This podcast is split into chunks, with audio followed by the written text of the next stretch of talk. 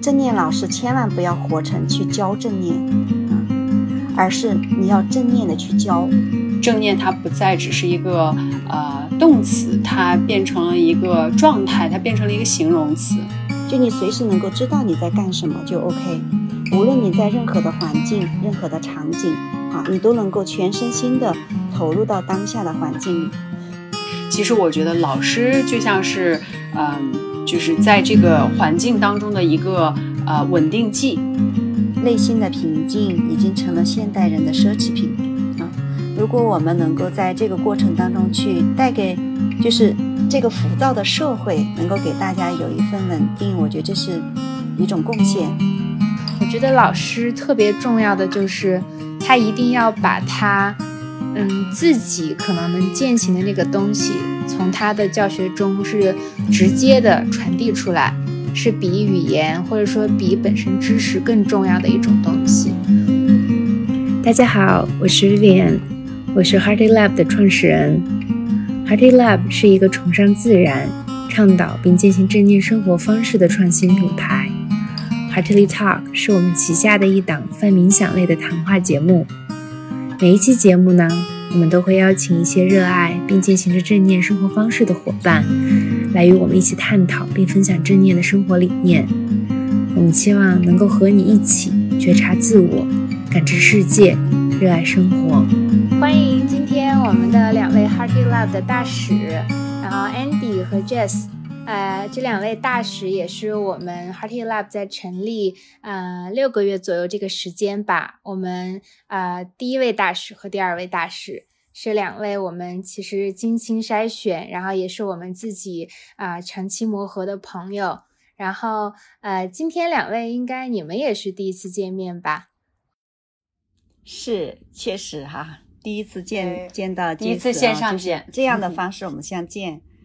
对，那我还是请这个 Jess 和 Andy 分别来介绍一下自己吧，让我们的更多的 Hearty Lab 的伙伴也啊从声音的角度来听听你们。嗯，好的，谢谢谢谢 Vivian 哈，谢谢大家的这个邀请哦。其实我非常的荣幸能够在这里。我是 Andy，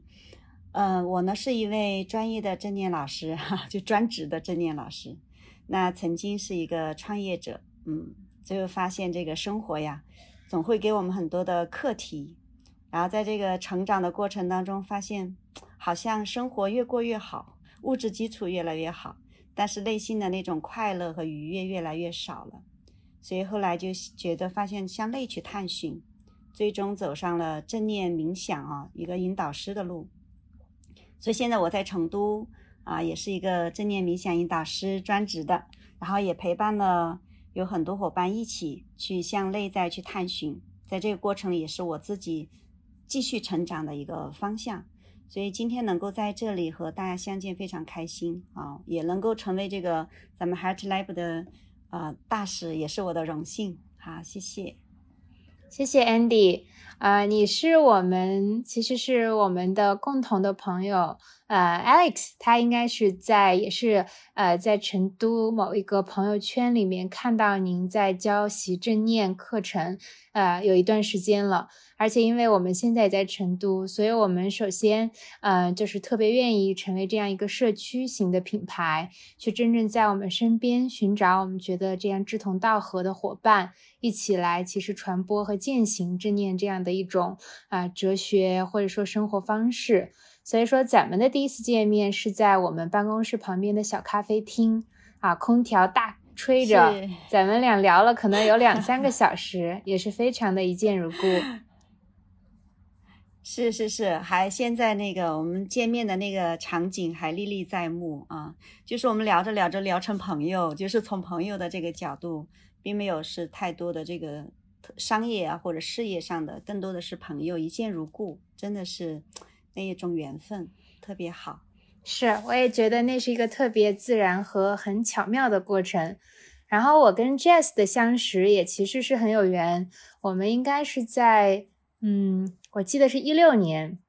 一六年当时我，呃呃，我们我在 Uber 中国，我们和滴滴合并后，然后我其实也在一个短暂的呃当时的选择期，然后当时 Lululemon 在中国其实也在一个早期的这种孕育和这种就是发展中，然后我知道 Jess 也是朋友说 Lululemon 中国有这样早期的一位很优秀的伙伴，然后因为我自己也是一直多年喜欢瑜伽，当时其实那个节点就很想考虑是不是要去加入这样的身心嗯的事业。哎，结果不小心后来去了字节跳动，这一隔又是四五年。但是当时其实我很羡慕 Jess，嗯，这样子，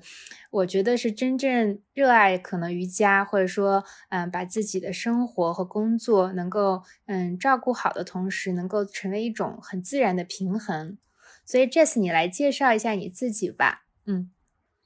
嗯，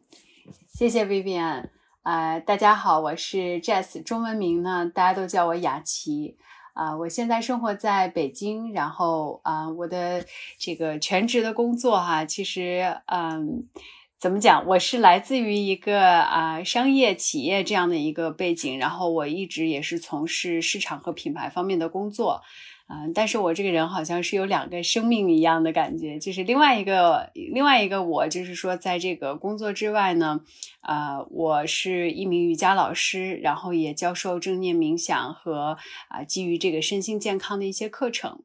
嗯。刚才安迪老师也分享了，说这个生活当中总是会有一些意想不到的事情牵引着我们去向前做一些选择，啊，所以我今年呢也是啊，就是离开了我之前在 Lululemon 的工作，然后啊，目前的主要重心是在啊，第一个呢是完成一个啊，我正在攻读的这个硕士的学位是整合心理学方向的，然后呢，第二方面就是把我的精力呢会贡献在这个瑜伽和我自己的这。这个练习和教学上，对，嗯，谢谢 Jess。呃，刚才我们也说到，Jess 和 Andy 今天一个老师是在成都，一个是在北京。然后，呃，虽然我们是一个立足在成都的这样的一个初创的正念团队，但我们其实也因为是很多缘分结识了，呃，天南地北的伙伴，在我们特别早期就一直在支持帮助我们。所以，Jess，今天你见到 Andy 老师。你们俩有什么对彼此的印象呢？呃，那我先说说吧，因为我其实之前还是在安迪老师的线上课上见到过安迪老师，然后也参加了当天的这个冥想的练习的课程。嗯，就是我觉得可能练习冥想的人天生就是。我也不能说天生哈，就是自带着一个非常强大和稳定的气场，所以啊，那天其实参加这个正念的练习，嗯，我觉得感受还是非常好的。然后，嗯，也很期待，就是说到时候到了成都，可以和安迪老师线下去见面。对，感觉这个隔着屏幕哈，还是有一点没有办法感受到这个真人的这种哈，这个音容笑貌、气场。嗯，对对。啊，谢谢谢谢 Jess 啊，我觉得特别荣幸。呃，确实刚开始，嗯，啊，看到你的时候，我就觉得，嗯，哇，好有活力。对，就是脸上都洋溢着那种快乐和幸福的感觉哈，就是特别的清晰，然后让我感受到一份很这个很有活力、很温暖，然后又很有朝气的样子。呃，这就是我这个当下哈看到 Jess 给带给我的一个体验。就我感受到好像一股能量啊，就是那种清新的能量，也就注入到我的身体里面，啊，是我我觉得这个活力对对于我来说，我觉得特别的啊好和棒。然后我也希望能够有机会啊，去到 Jess 的课堂上去练习一下瑜伽，因为我可能喜欢瑜伽，但是现在更多的练习的是正念的瑜伽。那对对于其实好多的一些身体的一些空间。啊，还没有去做一些更多的探寻，所以我也希望有这样的一个机会去探索一下，我在身体啊这个部位是不是还有空间可以去哎进步一下呢？好的，谢谢，谢谢对，我们可以线下这个有机会一定要见面。我我相信会有那一天啊，而且也不会太久。对的，就是两位，现在我们刚才提到两位都是我们现在仅有的品牌大使，然后，呃，比如说，我们也说说 Hearty Lab 为什么在这么早期，然后我们就会有这样的品牌大使呢？就有的时候早期，往往有些朋友说，好像是有些成熟的品牌，为了去做更多推广自己的一些价值理念，会去找寻这样的一些伙伴。但是说你们现在刚刚创立，嗯，我其实我自己也觉得这个事情也是一个很自然而然的事情。因为中国现在在我们说正念或者说冥想的这个啊，我们说训练或者说疗愈的这个领域，我觉得还是很早期。嗯，反而在我们作为这个从业者，然后去做这样的一个内容或者说一个互联网产品平台的过程中，我们也是自己不断在成长和学习。而这个过程中呢，我自己发现。嗯，这里面就像我们说的，老师作为传道授业解惑的这样一个角色是尤其重要，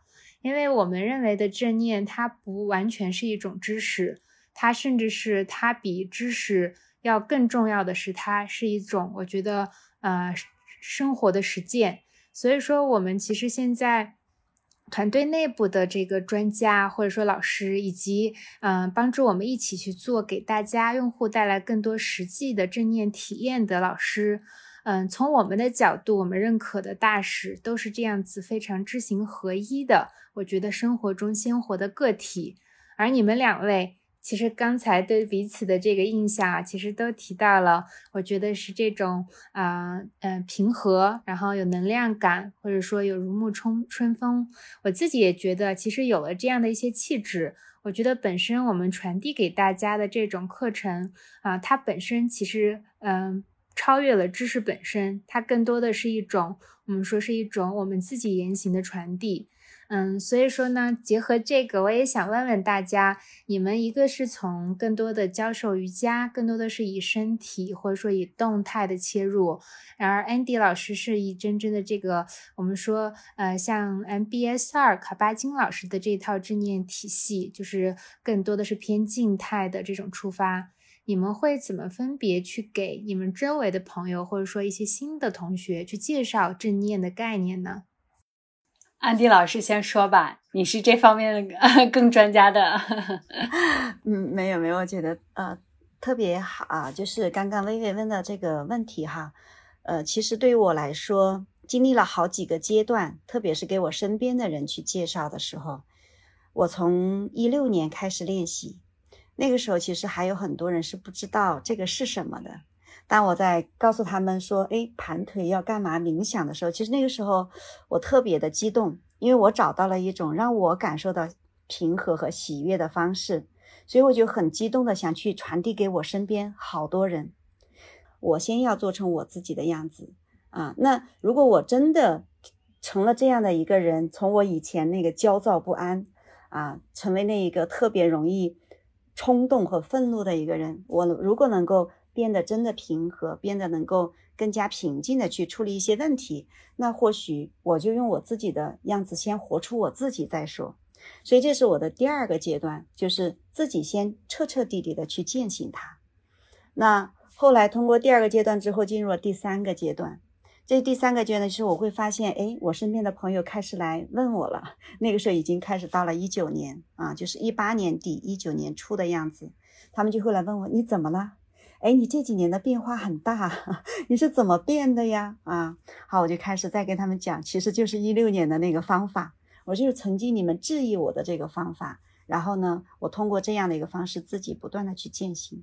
所以那个时候我再开始去跟他们讲，那跟他们再去普及，那他们也想做，所以我刚开始就做了很长的公益，就录了很多的冥想的音频，然后去哎传递给他们。那在这个路上，因为我已经在从老师到实习老师的这个过程当中，所以后来我会发现，我身边的朋友们，甚至我的家人、我的孩子、我爸妈也跟我在练习哈。所以呢，他们都发生了一些变化。最后的时候，我会发现，我再去跟他们传递的时候，我真的没有说什么，对，就是不会用再去说什么，他们会自然而然的会去来向我问一些问题啊，来会一起去探讨如何向内。再去探寻正念冥想究竟能带来什么，所以其实，在这个过程里面，向朋友或向身边的人去介绍正念冥想，就经历了这么三个阶段。对，是这样的。我发现他们会更多的、慢慢的会能够更多，就是看到他能够看到你的变化之后，他能够发现他有需求的时候，他会主动的来找到你。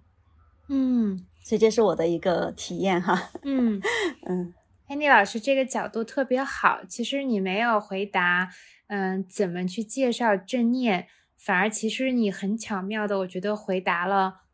很多时候，这个介绍可能不是从概念，或者说从啊、去向人推广，或者是啊、引导，更多的是你自己的本身生活和你整个状态的改变，它可能是一种最好的教学，甚至大家可能他不需要问你啊，这个正念是什么，他大概知道这个是一个什么样能带来对生活的变化，他就有更多的理解。嗯，然后那刚才其实呃，我们也说到两个老师，大家在正念和冥想的这个啊、这个领域，嗯、其实一静一动。嗯，Jazz 是比较偏早期是从动态，嗯，Jazz 是怎么其实找到了这个作为练习的这种方式作为切入口的？你天嗯生其实就会有更多的，比如说跟身体的链接，或者是对动态的这种擅长吗？还是我不是，嗯 我我跟你们分享一个小故事，就是我呃，在我小的时候其实挺胖的，你知道吗？就是在我大概这个小学小学的小学的这个时期，然后当时呢就挺胖的，然后我就。每次最害怕的就是上体育课，因为我出生在这个西北哈，其实长大是在这个青藏高原，然后那个高原的这个高海拔，每一次上体育课跑那个五十米、一百米，哇，我就觉得我的肺都要炸了。所以我从小就是那个时候给自己有一个我觉得呃限制的定义，就觉得我体育不好，我肯定做任何的所谓的运动和肢体相关的这种呃练习也好，或者说运动也好都不行。呃，然后呢，一直是到我十五岁的时候，然后在一个暑假嘛，呃，我妈就给了我一点零花钱，说啊，暑假了你就自己看看你要呃买点什么零食啊，买点什么书看看。结果嗯我自己就拿着这个零花钱也不多哈，几十块，然后就跑到那个时候还有 DVD 和 VCD，然后跑到这个光碟店里面呢，就特别巧，就是有一个瑜伽的光碟就在那个架子上。然后当时看到这个封面，我就觉得哇，好好神奇啊！就这个人的脚为什么能够 到天上去，投在地上？哎，我就很感兴趣。对我就说，嗯，反正就十块钱，我说我买一个吧。然后我就是从那个暑假开始哈，就是开始了我的瑜伽的练习。嗯我最早选择瑜伽的练习呢，当然跟大多数人一样，都是通过身体的层面来入手。呃，我对于呃正念的探索，其实也是在我接触了瑜伽之后，呃，就是如果我们只是把正念，呃。就是这个定义哈，局限为说啊、以卡巴金老师的这一个派别或者说这一个方法为基础的正念练习的话，那是在二零一五年。我当时有一个朋友，他也是啊、就是说参加了这个正统的正念的这个培训，我跟他上了正念的课程。哎，当时我就发现，我说这个练习方法其实就是我在瑜伽中练习体式的方法，嗯。啊、唯一的区别是你们盘腿坐了，然后呢，我是要在这个呼吸和身体的运动当中去不断的把意识拉回到当下，没有带着任何的评判的去观察我的身体给我什么反馈，我的呼吸现在怎么样。就是我觉得，呃，当时我就会觉得，哦，其实好像我对正念的理解一下子就是扩展到了说，它不仅只是静的、静态的，它可以是动态的。嗯甚至呢，就是说，在我练习正念和瑜伽的几年之后，我逐渐能够感觉到，就是正念它不再只是一个呃动词，它变成了一个状态，它变成了一个形容词。对，就是说，你可以正念的去吃，你可以正念的去跟一个人交流。没错。所以，呃，当对当我有了这个意识上的转变的时候，我会感觉到我对啊、我对瑜伽和正念的这个界定就没有那么死了。所以，呃，有的时候别人问我说：“你到底是教瑜伽的还是教正念的？” 然后我就会说：“啊，其实这两个好像是一个东西，只是说看我们呃到底是要在智力层面去给它做一个定义的区分，还是说我们是在讨论说本身我们做这件事情的状态和实质是什么？”嗯嗯，说的很好。那这次我再接着，其实想问问，因为现在你在教学中还是会呃在瑜伽的领域多一些，嗯，刚才你其实提的非常的对，啊，这个本身我觉得包括正念还有冥想，我觉得都是我们说从传统加古老的智慧里面，然后衍生出来的这些啊方法论，好的让大家其实去跟自己的心或者说跟自己的身体去结合。而且能够如是的去觉察自己体内或者体外的周遭。那现在其实，在瑜伽的这种就是教授过程中，呃，你怎么其实更多的从老师的角度，把你刚才说的可能对于大家来有疑惑啊，那可能更清晰，甚至是更有实践的教给大家。这里有什么一些你的方啊方便法门吗？有你的一些心得吗？嗯嗯。这个这个问题我觉得还挺有意思的。其实我觉得可能和安迪老师也一样，就是呃，我在就是瑜伽的练习和瑜伽教学的这个上面，其实在过去几年的成长还挺多的。就是呃，以前我觉得我在教课的时候哈，满脑子想的都是我自己，就觉得说，哎呀，我要把自己最好的一面展现在学生面前，我不能给自己丢人，或者是我还是会。呃，有一种就是说所谓的这个自我或者是形象的这种顾虑在里面。然后在那个时候，我发现我教课的时候并不是很放松，我觉得我会很紧张，我生怕自己出错。然后呢，包括就是说学生问我一些问题的时候，我会很害怕。哎呀，我这个问题如果不知道，该多丢脸呀！呃，就是刚刚开始教课的时候。但是到后面几年，我觉得，呃，随着就说自己的练习也在不断的加深，然后也有对自己的观察，呃，我确实会遇到说有一些学生，他们带着一些主观的这个认识、主观的理解来到我的课堂上，然后呢，我要向他去传递或者是分享一个概念，比如说正念的时候呢。我会啊用一些小的技巧，比如说我先不告诉他这个东西我怎么去定义它，比如说我不会一上来就说好，今天我们来学习一下什么是正念，我可能会是把这个正念的练习先让他做起来，嗯，比如说呃我之前在这个嗯。在一个瑜伽的课堂上用过一个主题，就是戴着眼罩去练习，就是黑暗中的瑜伽练习。嗯，其实那节课的一个主题呢，我们当时是要去呃探讨一个瑜伽哲学中的概念，叫做 aparigraha，就是这个是一个梵语，它翻译过来呢就是说不执着。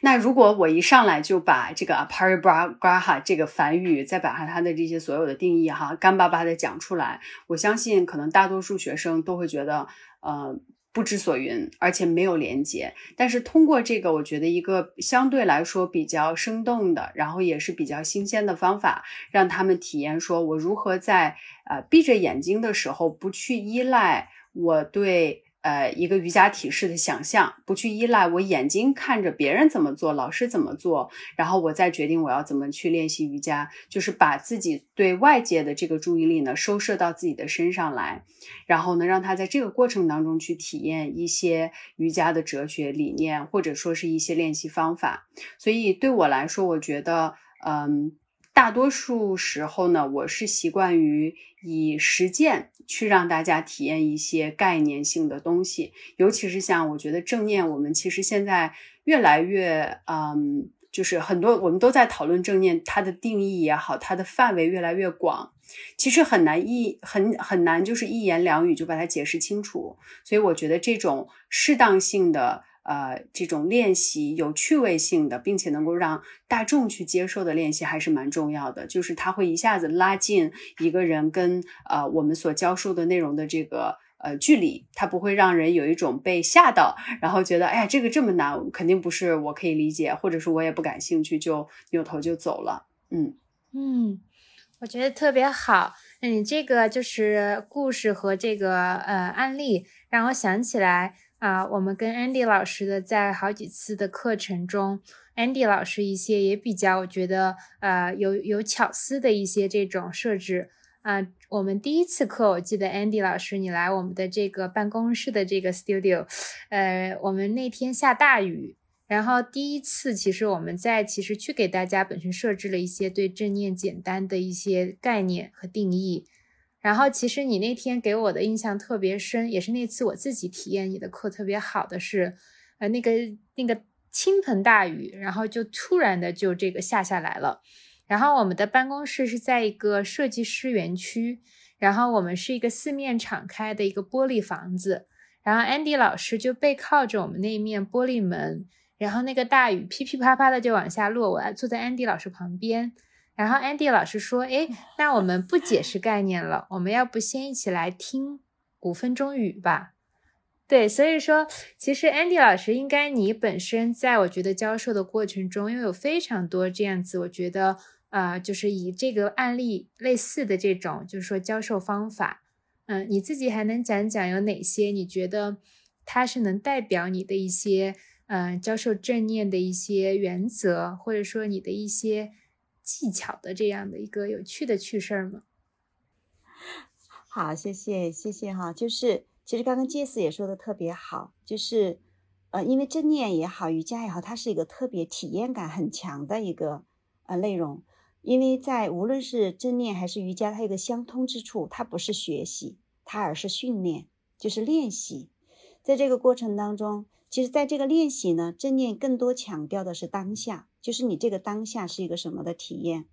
所以刚刚呃，薇薇问我说你怎么跟朋友们介绍正念？我说那你随时知道你在干什么，那就是正念。就你随时能够知道你在干什么就 OK。无论你在任何的环境、任何的场景啊，你都能够全身心的投入到当下的环境里。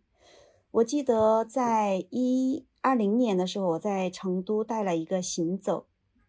我们在锦城湖。那天其实走了十八公里啊，我们一上午大概花了三个多四个小时，走了十八公里啊。我们用各种的这个正念的方式去行走啊，我们有走这个上坡啊，有踩石子儿，然后呢有去在不同的公园里面，就是公园里面不同的路段去感受你身体在行走时的那种体验。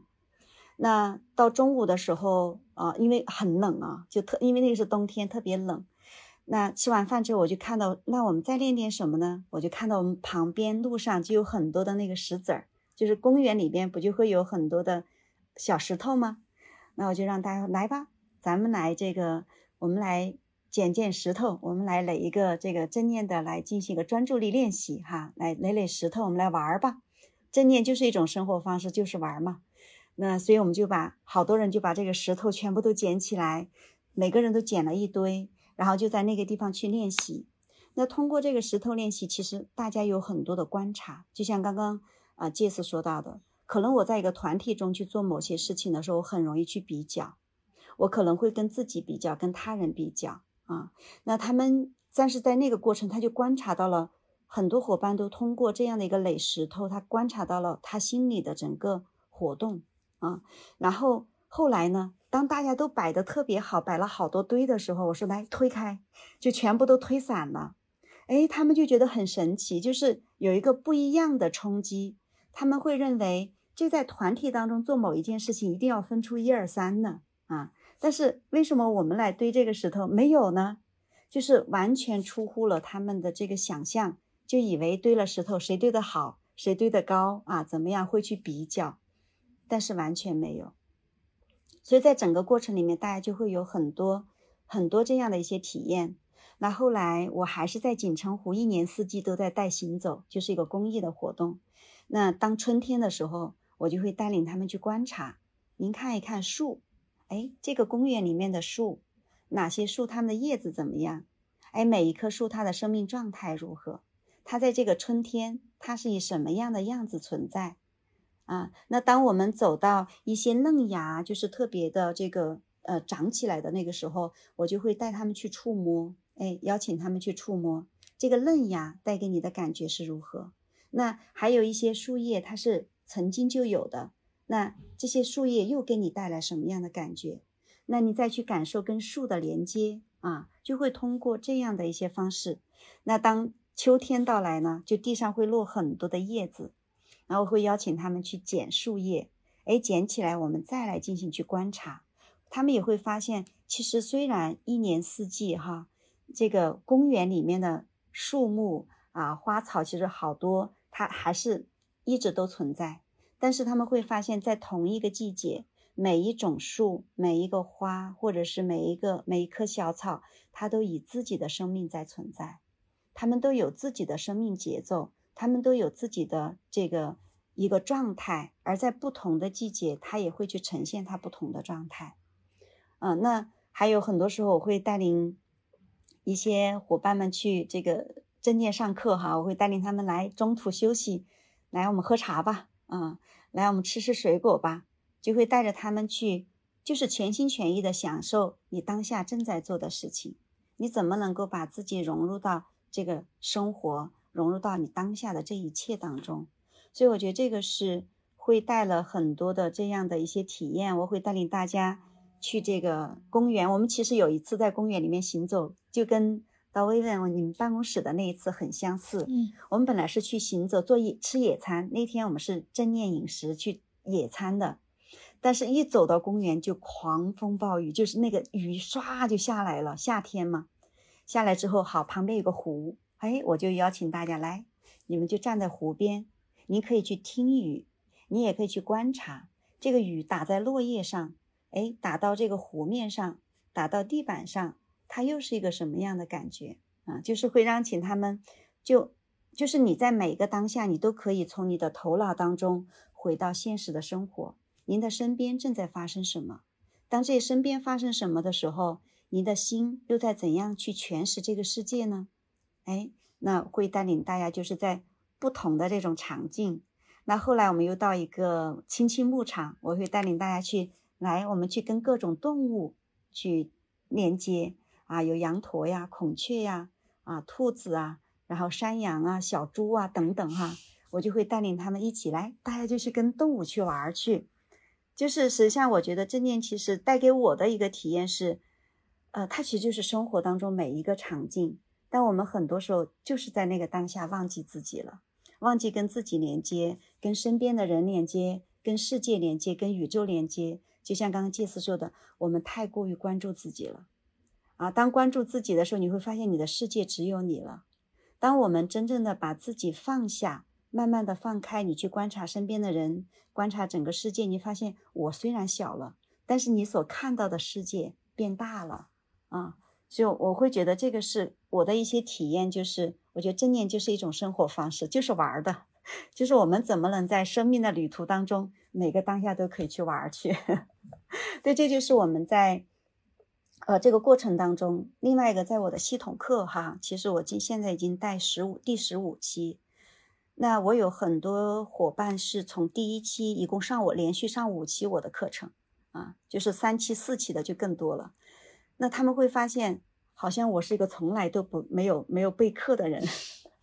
我其实真的只有第一次八周课我备课了，后面我从来不备课。嗯，就是每一次就是当下是什么就给他们去讲。所以他们虽然上了三期，上了四期，他们发现好像我就从来没讲过相似，就是完全相同的两个课程，就案例也不会相同，内容也不会相同，就是就是那种我就觉得是。啊，有一个老师曾经告诉过我们，他说：“正念老师千万不要活成去教正念啊，而是你要正念的去教，就是你当下的那个状态，你要正念的去教。”所以这句话就给了我特别大的一个，就是醍醐灌顶的一个一个一个方向。我以前也就像这次一样，把自己好想绷得很紧一样，就怕在 希望能够得到学院的这个认可呀等等。当他说到这句话的时候，我就完全敞开了。但当我敞开之后，我发现其实的那个当下的那种自在和那种从容，实际上更多的就会出现。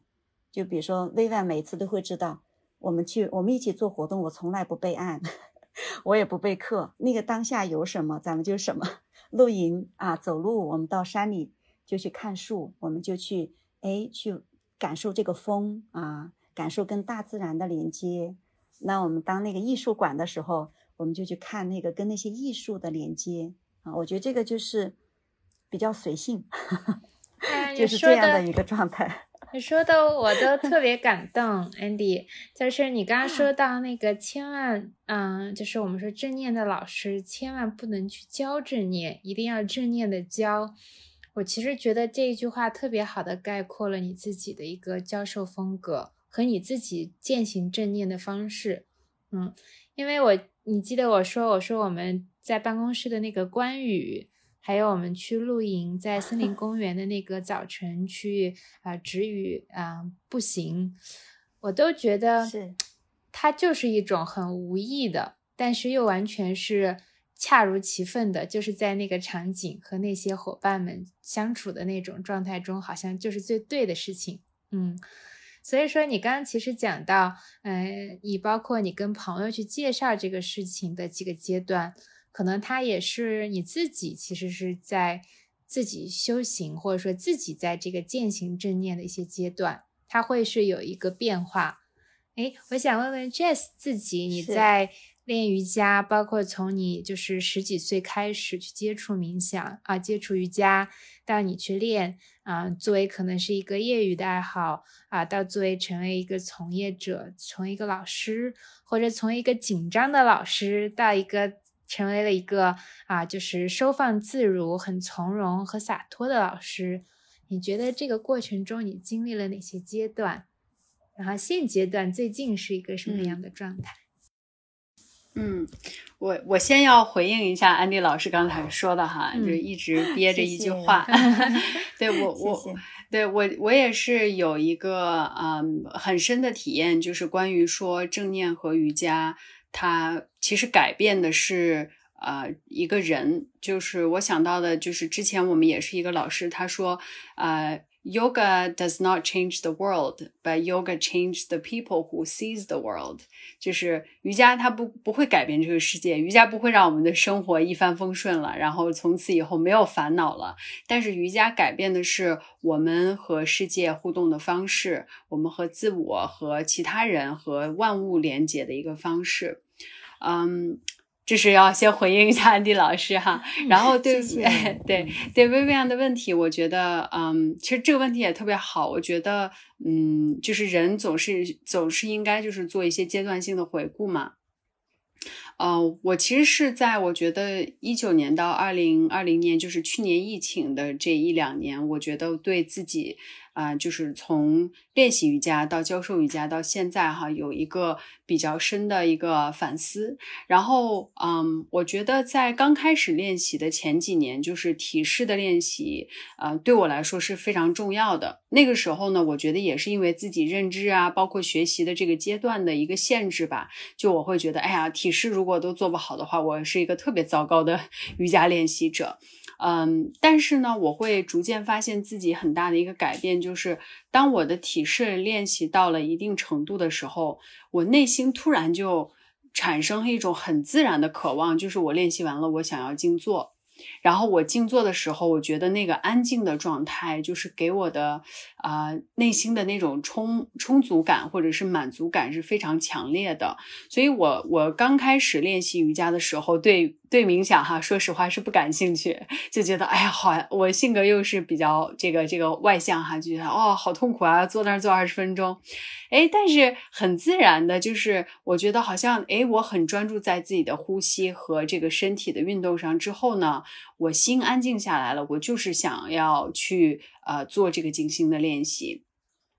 所以我觉得这个转变，它大概花了我有个。嗯，我觉得三四年的时间，就是我真的开始去呃 appreciate，就是去欣赏这个静心的力量，包括静心的这个练习给我自己在工作上、生活上带来的益处，我特别明显的发感觉到了这个变化。然后呢，在嗯，就是说。呃，第二个阶段的话，或者说在后面一些的时候，我觉得就是一个整合。就刚开始是我觉得有一个转变，你开始意识到动和静其实它不是呃分开的。它接下来呢，就是我觉得我自己有在一九年去美国参加呃，就是我这个三百小时瑜伽培训的时候呢，嗯。这个瑜伽培训也是挺有意思的哈，稍微多说两句，就是我当时以为说我去了，哎呀，老师肯定天天教我们做一些特别棒的体式啊，肯定是教我们各种花哨的东西。结果去了以后呢，我们啊，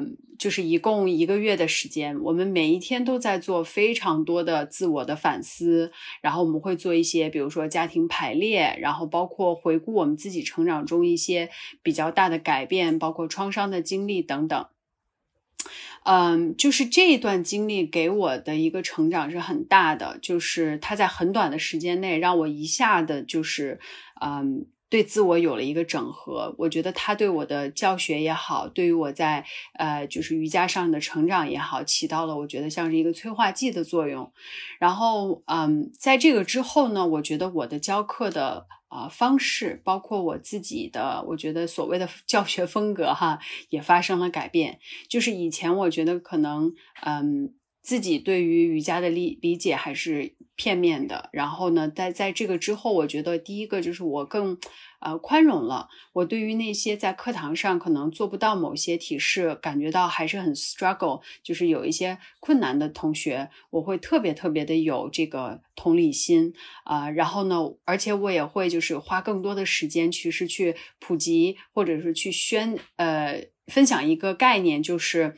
呃，瑜伽不仅是身体，瑜伽也不是说我们把身体要掰成一个形状就好了。瑜伽是一个体验式的学习，它教给我们的是一个观察自我、反思自我以及和自我连接的一个工具。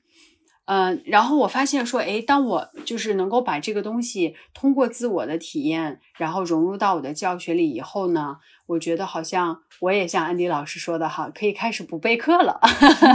就是说，哎，就是说这个，哎，我今天就是我 show up 在我的课堂上，我会去观察，哎，我今天来的学生他们都是谁，然后他们的身体的状况怎么样。我准备的这个课程的内容，也许不见得会真的服务到他们现在当下的这个状况。那么，他也给了我一些新的挑战，比如说，我要更专注在我当下做的事情。我给大家分享的内容，我的这个就是我们瑜伽里说口令，我的口令的引导上。然后第二点就是，我觉得他呃，极大的去拉近了我和学生的一个。嗯，距离就是我不再会觉得说老师应该是那个知识和这个环境的权威。其实我觉得老师就像是，嗯，就是在这个环境当中的一个呃稳定剂。就是你所需要创造的，就是把这个呃空间让大家感觉到安全，让大家感觉到哦，我终于能够放下生活的这些困扰，或者是生活里面一些。干扰我的事情，安心的在这里去享受一节瑜伽的练习，所以呃，就是这个其实是我现在我觉得我在努力去保持或者说是去啊追求的一个状态，就是我我觉得这个嗯，把瑜伽的这个和正念的这种方式。先融入到我自己的知行里面，然后呢，让它渗透在我的教学里面，我自己也会觉得很舒畅，然后也会觉得哇，每一次教完课，我觉得我好像也会很得到啊滋养，对，就是这样。我觉得 Jess，你刚说的那个稳定剂，我特别特别感动，嗯，有点像我自己，其实去在我的瑜伽或者说正念的练习中。很多时候，我最感动我，或者是最触动我的一些老师和那种时刻，嗯，都不是因为老师说了什么，都是因为那个当下那个老师给我的那种，嗯，给我的那种安定感，嗯，所以这也是我一直在我的这个经验和我的这种体验中，我觉得老师特别重要的就是他一定要把他，嗯，自己可能能践行的那个东西。从他的教学中是直接的传递出来，是比语言或者说比本身知识更重要的一种东西。所以说，我也带着这种我自己对这种好感受和好的体验，我觉得我们在做 Hearty Lab，嗯，就好比这个过程中，我也可以说说以我或者说以我和 Hearty Lab 我们作为这样一个小小的品牌，我们的一些感受。我们其实前。三个月、四个月，最早的四个月吧，我们每一天都特别忐忑，我们其实，在想，我们也算是一个作为平台或者团队的这样一个老师，想要去传播或者说践行这个事情。我们每个人自己也像是在这个路上的一个小学生。我经常在想，我们有什么资格去教大家？然后我经常有的时候早晨起来的时候，就是既兴奋又紧张，然后就想我们今天应该做哪些事情。其实就像你们俩刚才说的，早期你们的教学过程中都有过的那种紧张，其实特别特别像，就像一直在想我们 Hearty Lab 是什么，我们应该怎么做。嗯，然后这短短的几个月吧，其实包括跟你们两位的合作，我自己就越来越多的其实感受到那种自在。和你们所谓的不备课的那种 全然的把自己交出去，然后我们自己现在对最近我们内部团队里面开会在说，我们其实有点像是一个桥梁，或者说有点像是刚才嗯呃 Jess 说的那个稳定剂。如果我们能够把自己，然后目前。嗯，在能力有限，我们能做到我们自己的最好，或者说也不是最，就说我们很努力的，然后也很这个安心的把它做好。我们觉得这种给人的安安定感，其实也许本身它就是一个意义。所以说，我们就觉得那这样子，不管它是一个小或者是大，不管是我们是一个新，还是说是一个很就是说历历久弥新的这样一个大的平台。我感觉，那我们可能其实是通过这样子一点点的力量传播，就也希望能带给大家这样一种种安心感。对，所以这个是我刚才听你们两位说的，呃，让我觉得，嗯，就是有的时候就就真的是心有灵犀啊。当我们说我们去找到了你们，或者说也许是你们找到了我们，我们成为了这样一些，呃，我们说在这个路上一起走的伙伴。啊，我觉得可能他的这个就是心有灵犀，就是我们对很多事情的感受是相似的，嗯，对，所以说那可能问问 Andy 老师，呃，因为之前你自己，然后在你的工作室教教学，嗯，包括也有一些，其实，在我们说在这个啊用户群体中不同的这个平台的教课的过程，嗯，你们在最近跟 Hearty Lab 的这个就是合作过程中。有感觉到有什么你们特别难忘或者觉得有趣的事情吗？对我们刚才讲了很多正念的内外啊，就是你们个人的一些经历和你们在正念的练习中的很深的一些，我觉得体悟和精进。这个这个环节进入到了我们叫和 Hearty Lab 在一起啊，是我们小伙伴策划的。是 是。呃，我觉得其实，嗯，刚刚 Vivian 说到了一句稳定剂啊，就也是 Jess 刚刚提到了。嗯，我我前一段时间看到白岩松的一个演讲，他说内心的平静已经成了现代人的奢侈品啊。如果我们能够在这个过程当中去带给，就是这个浮躁的社会，能够给大家有一份稳定，我觉得这是一种贡献。那我和你们这咱们 Heartly 的一个合作呢，让我看到的是一股清风啊，真的就是一股清风。呃，首先来说是我跟 Vivian 的那次见面啊，本来我们俩是要聊着怎么合作的，但是呢，最后发现我们俩哎一见面就会有一种啊，就像刚刚 Vivian 说，可能是我在找你，你也在找我的那个过程啊，就是我们在那里就会发现不自觉的有一种。亲切感，啊，就是我会很很放松的，很很这个自然的去跟他聊。然后呢，薇薇也是一样，就像是一个久别重逢的老朋友。所以后来有一天，我在跟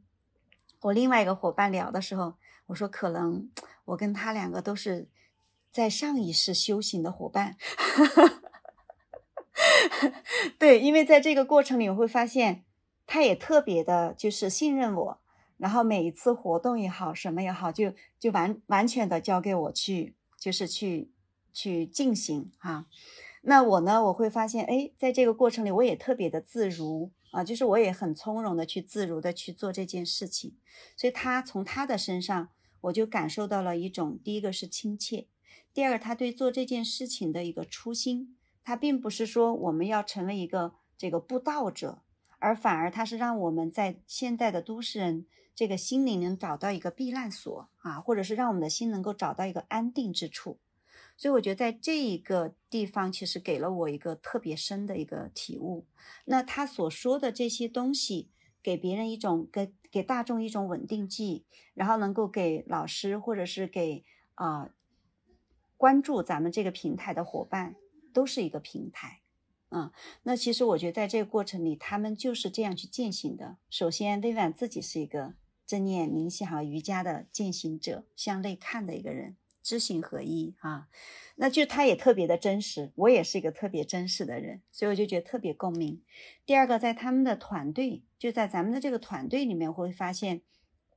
每一个伙伴，从刚开始的奈娜到后面的 Ben，还有很多伙伴，他们也都是喜欢。就是能够向内去探寻啊，然后也是在践行正念的这个过程。其实，在第一次我在这个咱们的 Heart Labor 去分享的时候，那个时候在那个现场正好来了一个伙伴，要给他们来谈合作的。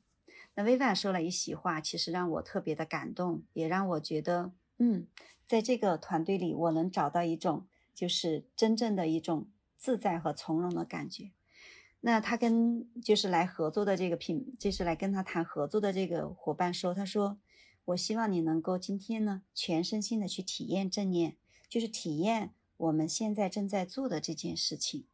那如果通过这个体验，你的内在能够引起共鸣，或者您会有一份哎，好像是这种心有一点回家的感觉，或者是有一种跟你有一些这个擦起火花。”那我们未来才能更好的做好这个事情，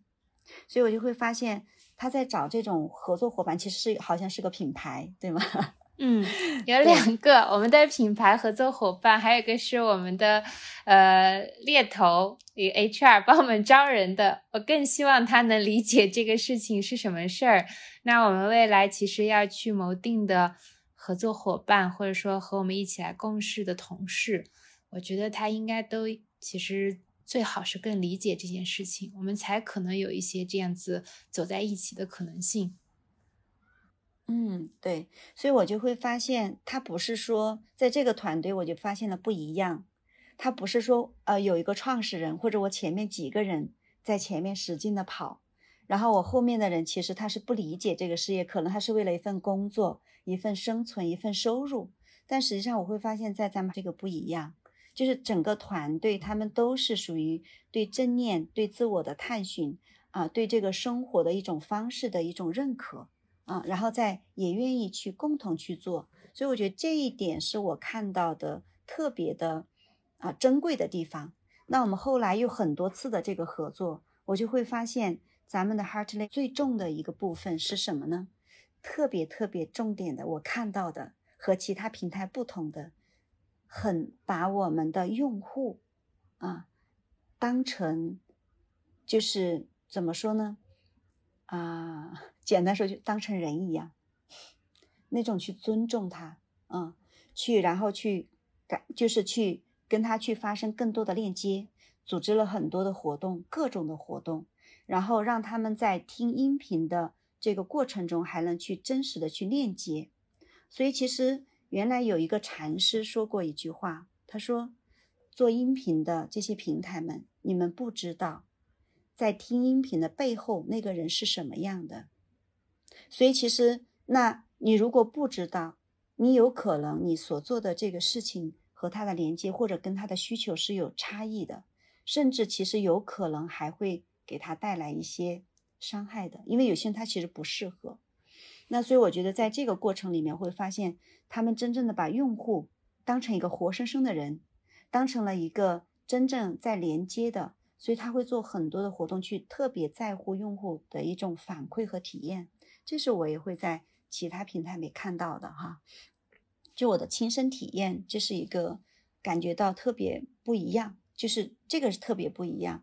嗯，其实冥想音频一大把，冥想平台也很多。但是我们怎么能够用心去跟用户连接？我觉得这一点是我看到的，就是不一样的。所以虽然我们有很多活动，虽然我也会就是继续往前走，但我觉得这个让我去做的是，我内心我发现找到了一个共同的这样的一个前进的方向和一个团队啊，我也会有一种归属感，我也有一种信任和放心。我每一次也就是我就是带着我自己去就好了，带着我的心。那天那个笨说：“走吧，我们去上课去了。”我说：“好，记得带上心就好了。”对他说：“嗯，好，带上心就好了。”所以我觉得这个是啊，带给我不一样的。咱们这边是真正的是去看到了我们整个过程当中的这样的一个活生生的。生命当中新的连接啊，我觉得这是我看到的不一样。谢谢。哇，有点想哭的感觉，因为 Andy 老师在成都跟我们团队每一个人都认识，然后经常嗯，包括是台前幕后，你都见过。见过我们就是很辛苦的扛 扛瑜伽垫，然后去拉小推车，包括这个幕后的很多筹备，你都见过。也见过我们其实真正就像你说的，为了一个小事情，可能去嗯怎么考虑这个用户的感受，或者说是因为我们希望怎么让更多没有见过我们，甚至是不理解这件事情的人，能够以一个最。可能客观，或者是最可能，就是以他们真实的生活，就是以我们真实的生活去触动他们真实的生活，因为我们也是在过我们的生活的样子去做这件事情。所以，嗯，谢谢 Andy 老师，你能，就是我觉得还是挺真实的，还原了我们的一些情况，然后。我自己其实因为这个这个环节啊，其实更多的是想跟大家沟通，也是让就是可能更多我们的用户能够了解我们。正好 Andy 老师刚刚说到我们团队，我其实是嗯非常骄傲的，因为自己以前在大公司、大的互联网公司，嗯，就是动辄几百人、上万人，我们现在小小的团队就几个人啊，个位数，然后。嗯，非常的，其实就是有限，嗯，时间、精力，包括嗯财力都很有限，所以很多时候，最近我跟人说最大的一件事情，就是在你很有限的那种，就是嗯，你感觉是困境，或者说后来现在也不觉得是困境，其实反而让你变得极其专注，你能做的就那么几件事，但是你就特别专注的把这几件事做好，我就觉得特别的满足。然后反而你会特别珍惜这些你你能够做好的事情，你就不再去妄想和奢想很多的东西。然后其中最重要的就是我们的成员，我们每一个团队的人都是一个一个像珍珠一样，我一直说像珍珠一样，我们。碰到一起，遇到一起，然后把大家，我是那根绳子，嗯，我其实就一直说我是那根绳子，我们穿起来，然后最后有可能我们说有一天啊，我们能穿成一根完整的项链，但是那个没有穿起来之前，其实就是一个散的，但是那根绳子，我觉得他知道那个每一颗都是珍珠，就是这种感觉。然后因为像 lala 和 Ben，然后这两位可能都跟 Jess 和 Andy 之前沟通过。嗯，我们每一个现在的成员，其实我们都一直说，最重要的第一个原则就是，大家是真正的有使命感的去做这个事情。当然，这个使命感其实就像刚才安迪你也说，它也不是一个什么 布道或者是这种使命，它有点像是我们很有很有决心，我们想要自己大概有点好像知道自己想过什么样的生活了，那我们就把这个工作。然后和生活真正的把它交融成一体，它就是我们现在每一刻好像就是全心全意在做的事情。它其实最近我们都很感受到，就是我们真正的用心去，就是说认识了像你们这样的老师，然后认识了每一位用户，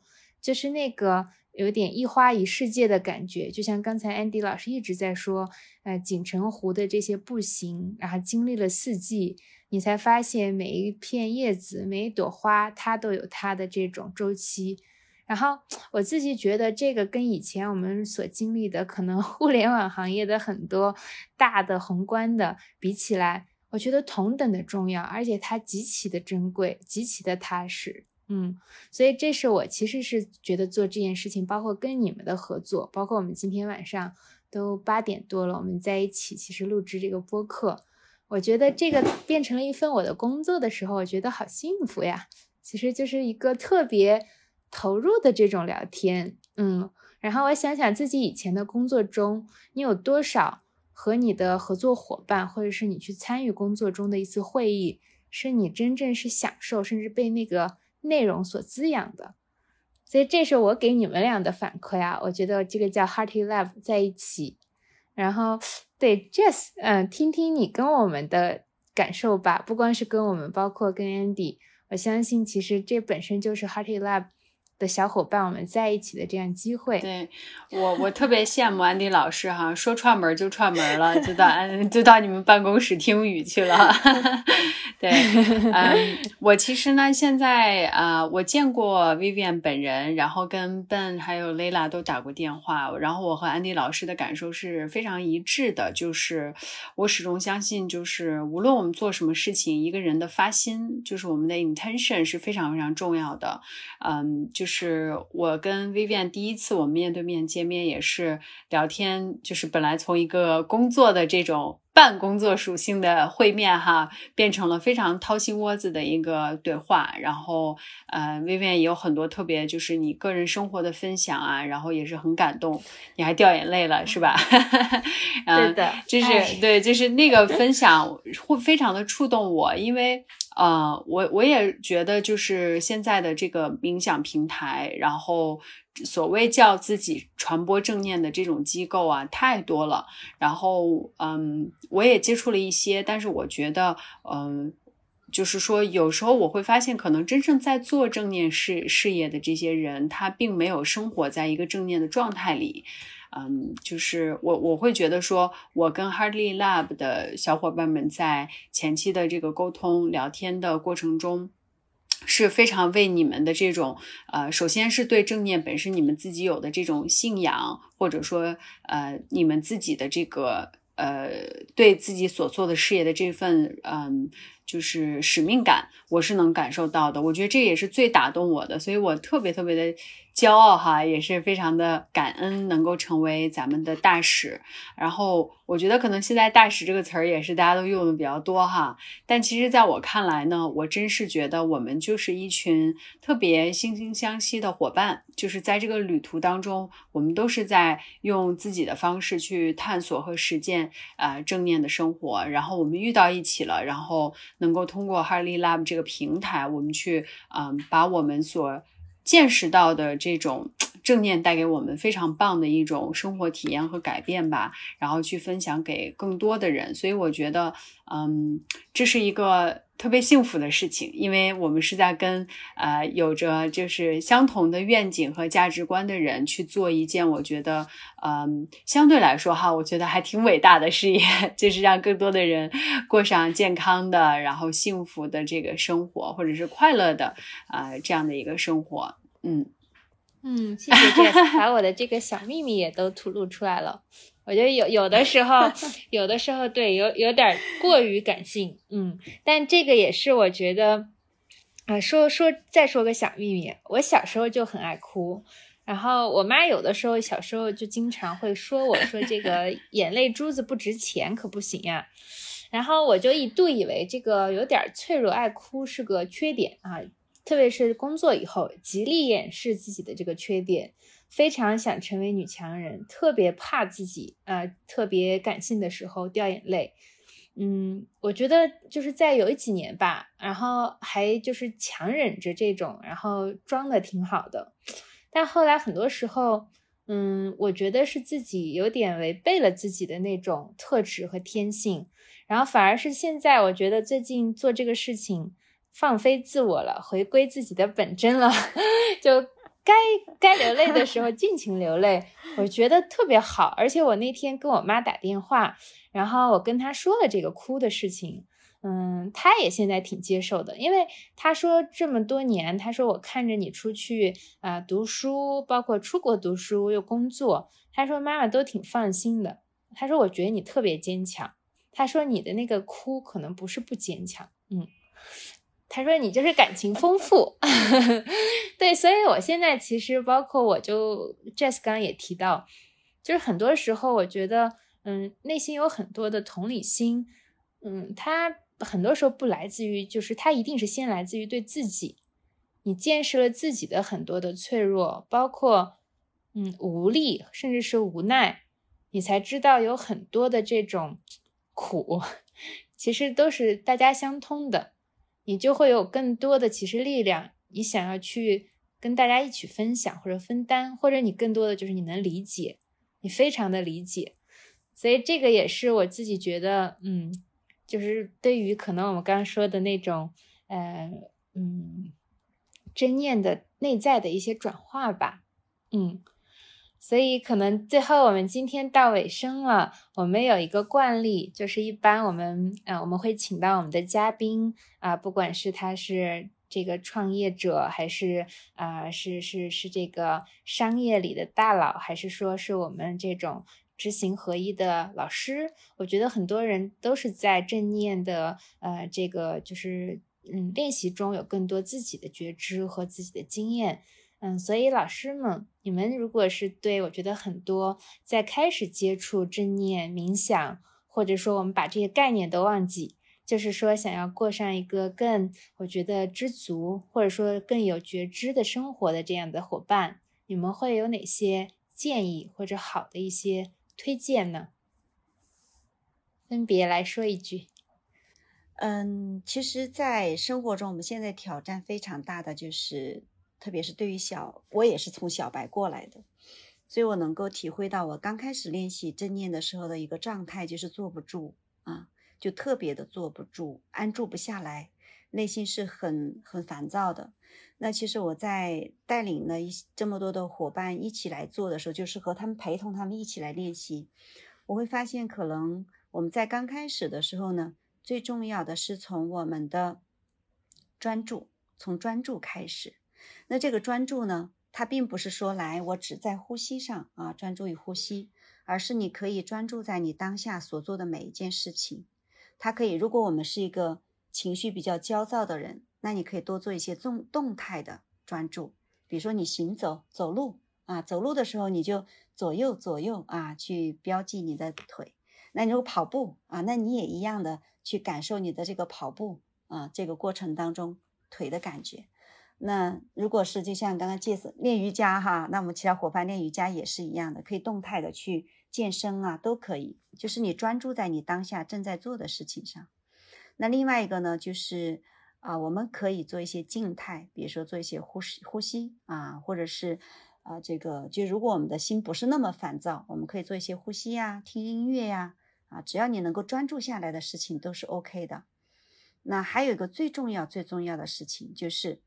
你在任何时候都可以开始你的正念练习。比如你在上班的时候，你在陪孩子的时候，你在和你的爱人聊天的时候，啊，甚至你在和商务伙伴一起的时候，你都可以用你的心，以开放的、友善的、慈悲的去全心全意的在那个当下。和对方去连接，和自己去连接，这就是一个开始啊！所以我觉得其实它特别简单啊。所以如果你做的不好，那就是你呀；你做的好，那也是你呀。所以正念练习里面没有好坏、成功、失败，也没有对错。嗯，所以我觉得这个就是我们可以从专注开始，每次做一件事情，一次一试就好了。好，好，谢谢，完美。这个建议好好，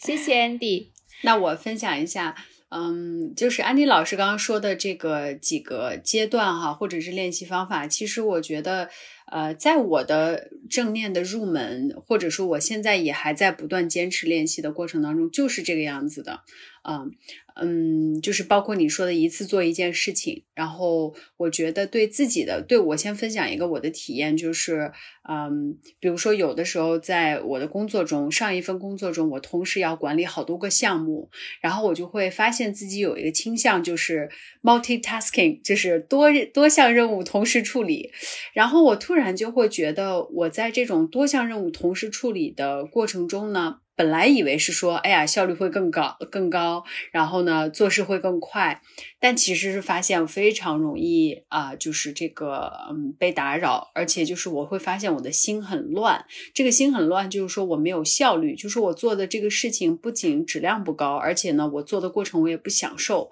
做完了心里还会就是很急躁的感受。所以我就是从这个事情上面开始，就是给自己工作上做了一个习惯，就是我的电脑上。如果在我工作的时候，我只开一个窗口，就是我比如说我要查这个信息，可能我就是把好几个东西都写到一起，然后一起去查，然后再回到我的这个工作桌面上。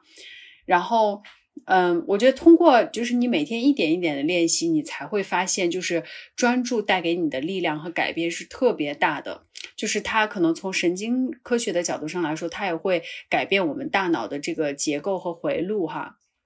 这个之后，安迪老师可以再多分享一下，我就不班门弄斧了。呃，然后我简单说一下，就是对于呃想要入门或者是开始练习正念的伙伴，就是如果给你们一条建议的话，嗯，我觉得就是去呃弄清楚自己想要练习正念的呃意图是什么。嗯，因为正念呢，这两年确实哈，就是一下就火了，尤其是在去年这个疫情期间，就是大家一下都在讨论啊，心理健康要正念。就是我也看到了，其实现在有很多的资本在逐渐的去注入到这个领域和这个市场里，我觉得也特别好，因为这都是为了就是大家的这个福祉嘛。但是我觉得对个人来说，如果我们只是跟风，觉得说哦，大家都在练正念，我也要练正念，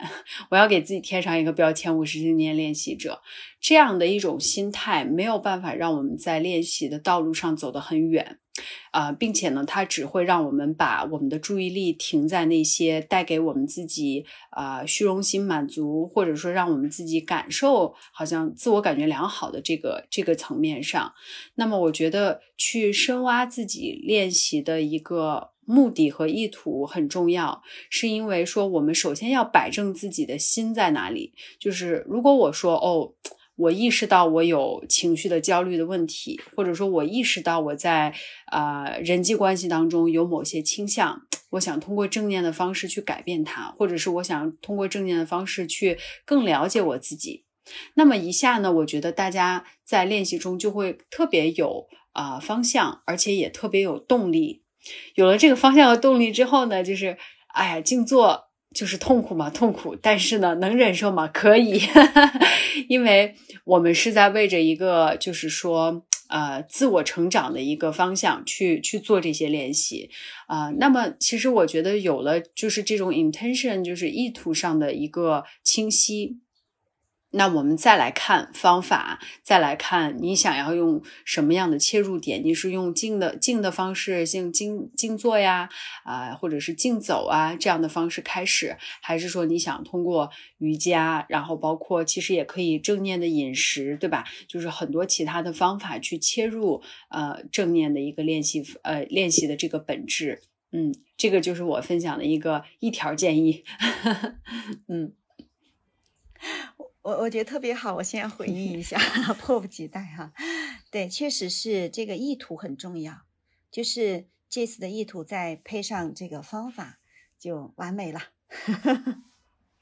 所以说，你们俩本身我觉得就是特别好的这种，呃，我觉得互补。你们，嗯，包括我们今天开头说，嗯，呃，Andy 老师的这种稳定感，然后沉浸感。然后 Jazz 的这种就是动态，然后和活力啊，然后我觉得其实也其实我今天晚上就是我们如果总结的话，我只有一个词，就是幸运。我觉得我们特别幸运，然后能够遇到像你们这样的伙伴和老师，嗯，我觉得这个是你们确实给了我们，然后去好好做这件事情的更多信心，然后而且嗯。今天我是我们是在视频中啊，就是可能到时候听到播客的同学们只能听到我们的声音，但是我可以给你们描述一下我有多幸运，我全程能在这个晚上一个多小时的时间里看着 Jess 和 Andy 特别特别这种淡定从容的微笑啊，全程都是，然后而且我也觉得能够听到他们两个人比较真诚，而且我觉得是很务实的分享。我觉得今天没有一句是废话。然后我自己觉得这个播客可能最后给听到的用户，我觉得从我自己，我们作为 Hearty Lab 这样一个嗯千千万万在做正念的可能是这样的平台之中的一个，我会觉得你们听到的是非常好的真知灼见。我也希望大家就是以后能够在更多的活动中能遇到 Jess 和 Andy。所以说，再次感谢两位。然后呢，最后我们的小伙伴，然后也给了一条口播的这个任务啊。我们的这个未来的品牌大使项目还在我们持续的招募。嗯，如果呢，就是说听众你是一位这个致力于正念，然后推广正念的这个修行者，然后爱好者，也希望能关注 Hearty Lab 的微信公众号，在这个后台呢回复关键词大使。然后来找到我们，嗯，包括刚才其实 Jess 说，呃，大使这个词，我也觉得这个用的比较多了。我们可能之后我们再想一想啊，是不是可以升级一下大使之后还能是什么？所以也留个悬念哈。就是我觉得大使只是一个开始，是一个我觉得可能跟我们相识，并且嗯有一些密切的合作的开始。我觉得我们应该要升级成为下一个阶段，嗯，或者说也没有升级，它应该其实是一个自然而然 就走到了下一个阶段。好吧，今天我们就到这儿，再次感谢 Andy 和 Jess 今天晚上的时间，特别开心，特别开心，嗯嗯，是，谢谢薇薇，是我们大家的幸运啊，我能见到薇薇，还还有 Jess，我们能够对在这里啊，合伙。伙伴们，我觉得对安迪老师，你我要夸一下你的普通话讲太好了。你是成都人吗？四川人哇，完全听不出来，太棒了。谢谢谢谢，我一毕业就去了全是东北，中和了一下，中和了一下，说的贼溜，嗯。